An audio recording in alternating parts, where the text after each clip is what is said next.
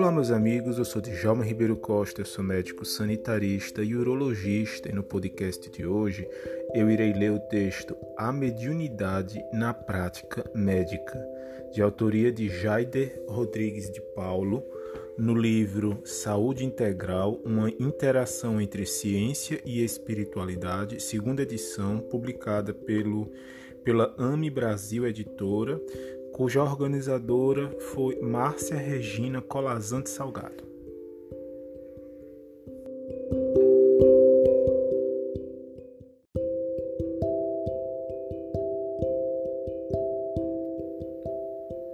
Uma das possíveis conceituações do que vem a ser mediunidade seria a captação dos múltiplos padrões vibratórios que povoam as várias dimensões do cosmos. É uma visão bem interessante e abrangente, porém, a nosso ver, não contempla no todo o que realmente possa ser a mediunidade. Sentimos que mediunidade faz parte da estrutura íntima do sentir e perceber do espírito, sendo um dos componentes da mente e da consciência, que desabrocha e se desenvolve para Deus.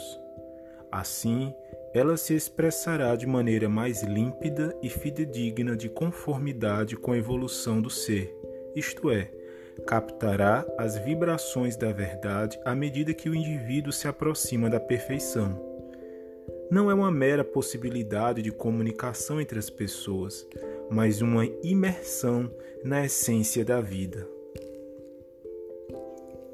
Numa tentativa de compreender a sua presença nas atividades médicas, vamos direcionar a nossa ótica para o trabalho da saúde, embora sua presença possa ser observada em todas as áreas das atividades humanas. Ela pode ser ostensiva e não ostensiva em alguns de seus aspectos, estando o médico sintonizado ou não com o bem, com ou sem conhecimento da sua existência.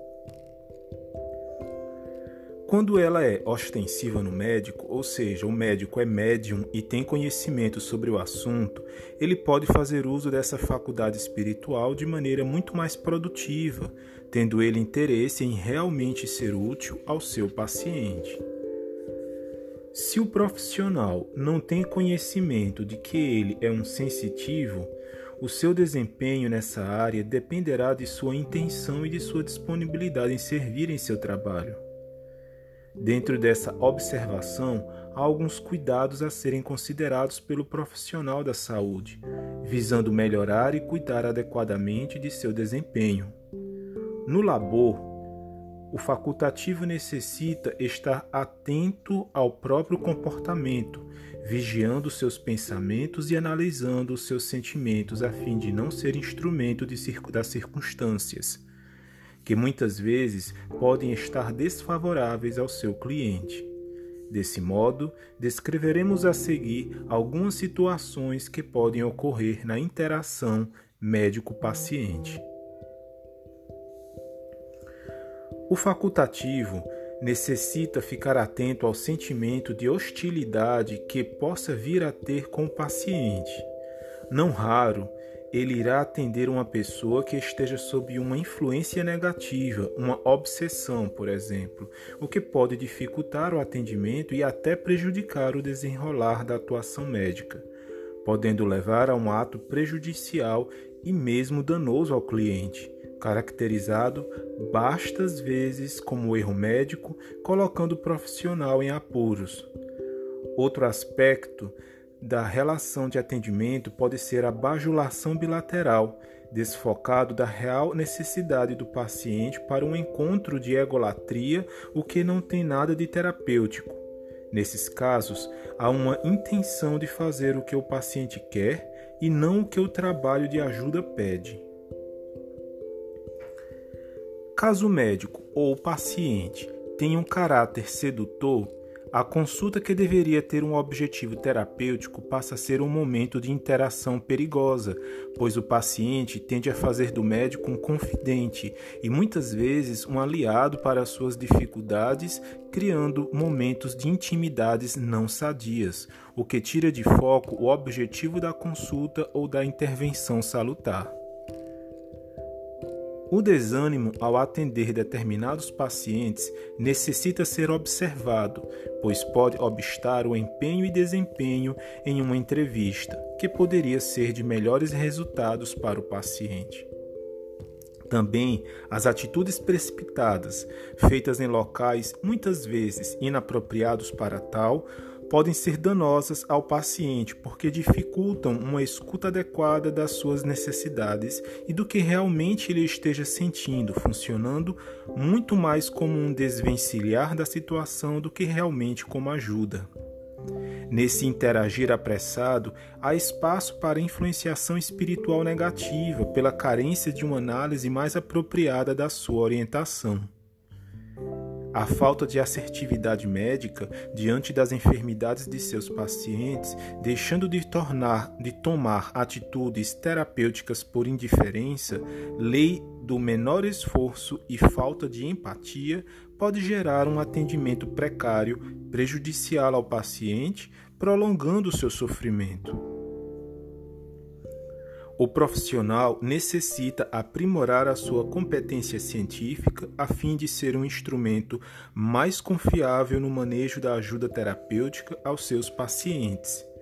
Não que ele tenha obrigação de curá-los, pois isso depende dos pacientes e dos, seus e dos desígnios do Criador do universo mas é de sua responsabilidade tornar-se um instrumento de melhor qualidade, se possível ensejando condições às forças curativas que vertem do mais alto por várias vias, inclusive as mediúnicas, possibilitando às entidades espirituais que o assistem uma melhor desenvoltura de seus trabalhos em favor daqueles enfermos com merecimento de resultados mais favoráveis.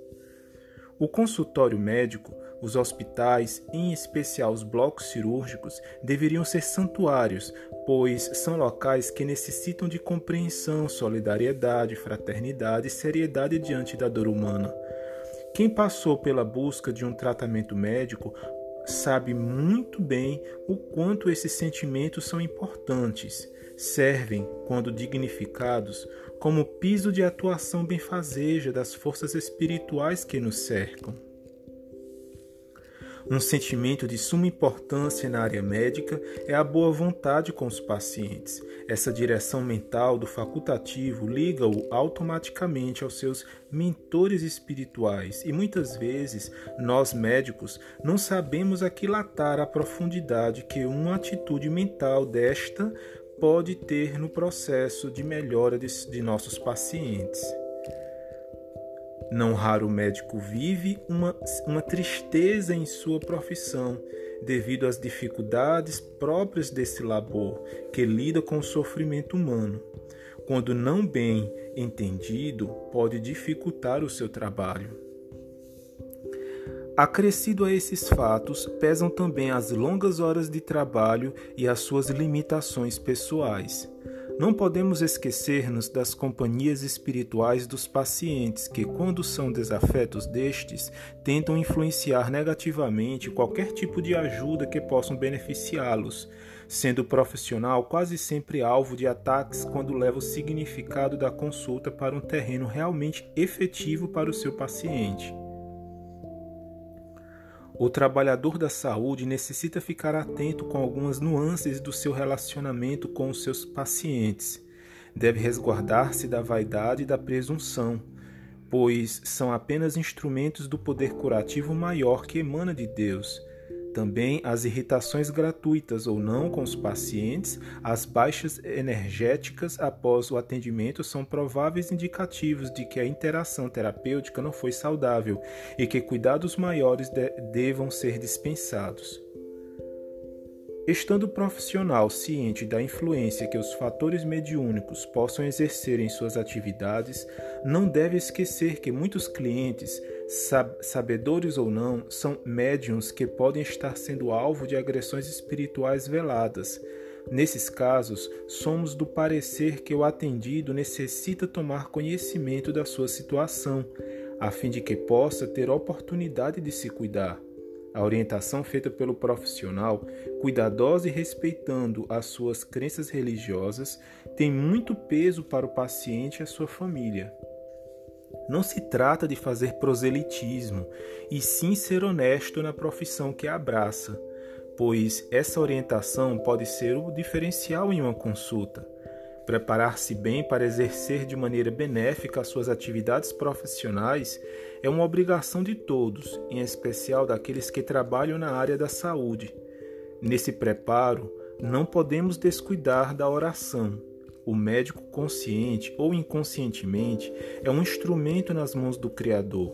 É salutar conversar com o seu atendido sobre Deus, da necessidade que todos nós temos de estar em contato com a divindade, que orar faz bem para todos em qualquer instância de nossas vidas e que aquele que ora está se preparando para as graças da saúde. O encontro terapêutico necessita ir além do corpo físico para ser realmente eficaz. Há que contemplar a alma do paciente, de onde partem as energias curativas e as reais possibilidades de libertação do enfermo. Para tanto, pacientes e médicos necessitam cuidar dos aspectos mediúnicos vigentes em suas vidas, a fim de que, para os primeiros, a enfermidade seja uma mensagem de necessidade de mudanças, para os segundos, uma ampliação de conceitos, visão e respeito aos seus pacientes, que são instrumentos para o seu crescimento e união com o médico de nossas almas.